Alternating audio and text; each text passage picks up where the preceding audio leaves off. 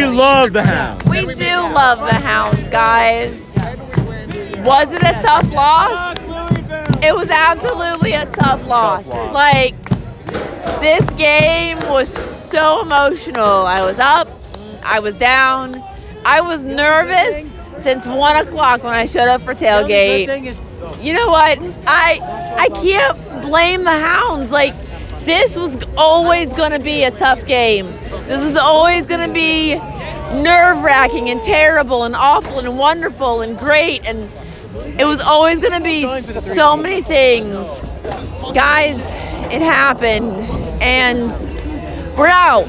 But I, I just, this was a season and this this was a supporters group that grew and that did so much together and i just i'm so i'm so thankful for everyone and everything and sad and upset and there are a lot of emotions. I guess i guess i'll go talk to other people. All right. Adam i mean where are your emotions? Where are you? What are you doing? Well, I mean, you can't help but be extremely disappointed with the result. I mean, undefeated all year, you're feeling good. Phoenix lost last night. You get stars in your eyes. You're thinking about we win tonight, we win next week, championships in Pittsburgh. But you knew this was going to be a challenge. Back to back defending champs. The Hounds and Louisville both surged up the table in the last month, month and a half of the season. You knew this was going to be a key game. Winner was going to be in a good position going forward, and it just sucks that you know we're the ones that came out on the losing end. It was what 117th minute. so so it was so many minutes It was so late. It's it's so late. It sucks to give up the goal so late in the game to to lose it. I mean, but look, I mean, you got uh, you, you have to give Louisville credit. I mean, the second half, especially in the in extra time, they dominated possession and they were getting chances. And you know, we had chances in the first half to get a second or third goal, and it never happened. And they capitalized on theirs. What do you?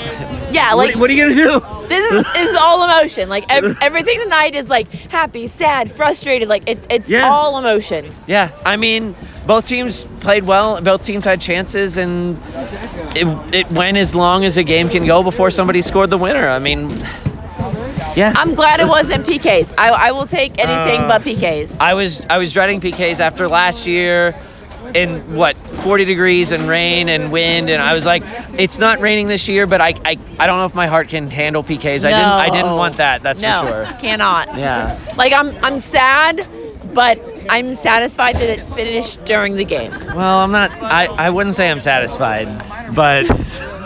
Okay, that's a really fair point. But no, look, I mean, it was a great year. First, look, I'm going to try to be positive. First home loss in over a calendar year. First home loss this entire season. Uh, we went from, you know, playoff doubts six, eight weeks ago to Yeah. top seed in the East. Uh, you know, like, and you look at the team that we've had, the way we've played the last two years, moving up the table. The stadium is more full than it's ever been. The fans are more uh, engaged than ever before. The the ceiling on this team is so high, and so I'm trying to be positive right now in a moment when things uh, don't feel so great. I am so so proud of you. It's just it's a lot for me. Like there's there's good, there's bad, there's a lot. There's I mean there's not enough. It's just it I'm overwhelmed with so many things right now. Yeah, but I mean, we had what the game the the match ended. Uh, a lot of people filed out, but we had a. It, it seemed like a couple hundred Steel Army members hanging out, still chanting, still singing. Uh, there's a very dedicated base following this team. That's like the foundation of the supporters culture.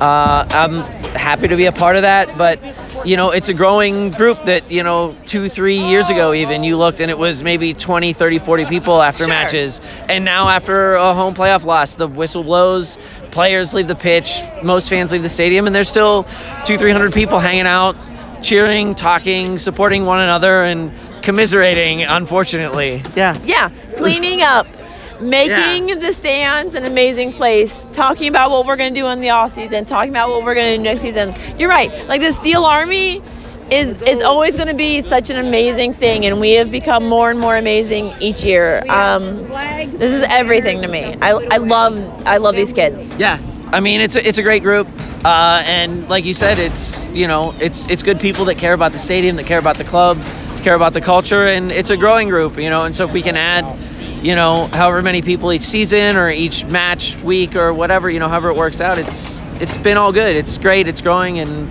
you know, it's fun to be a part of for sure. All right, so guys, I think it's just gonna be me and Adam tonight. That's what you get. Uh, it sucks, but also the Steel Army's great. You get you get all the emotions. You get the highs, the lows, the mediums. I just it, tonight was a lot for us. We were we were up, and then we were tied, and we were down. No one wanted to go to PKs.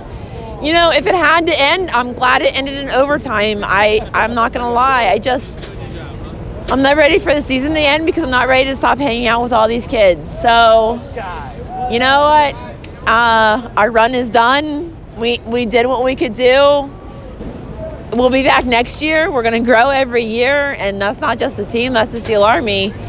So, um, I don't know. Maybe I'll cry later, but uh, bye, guys. Good night.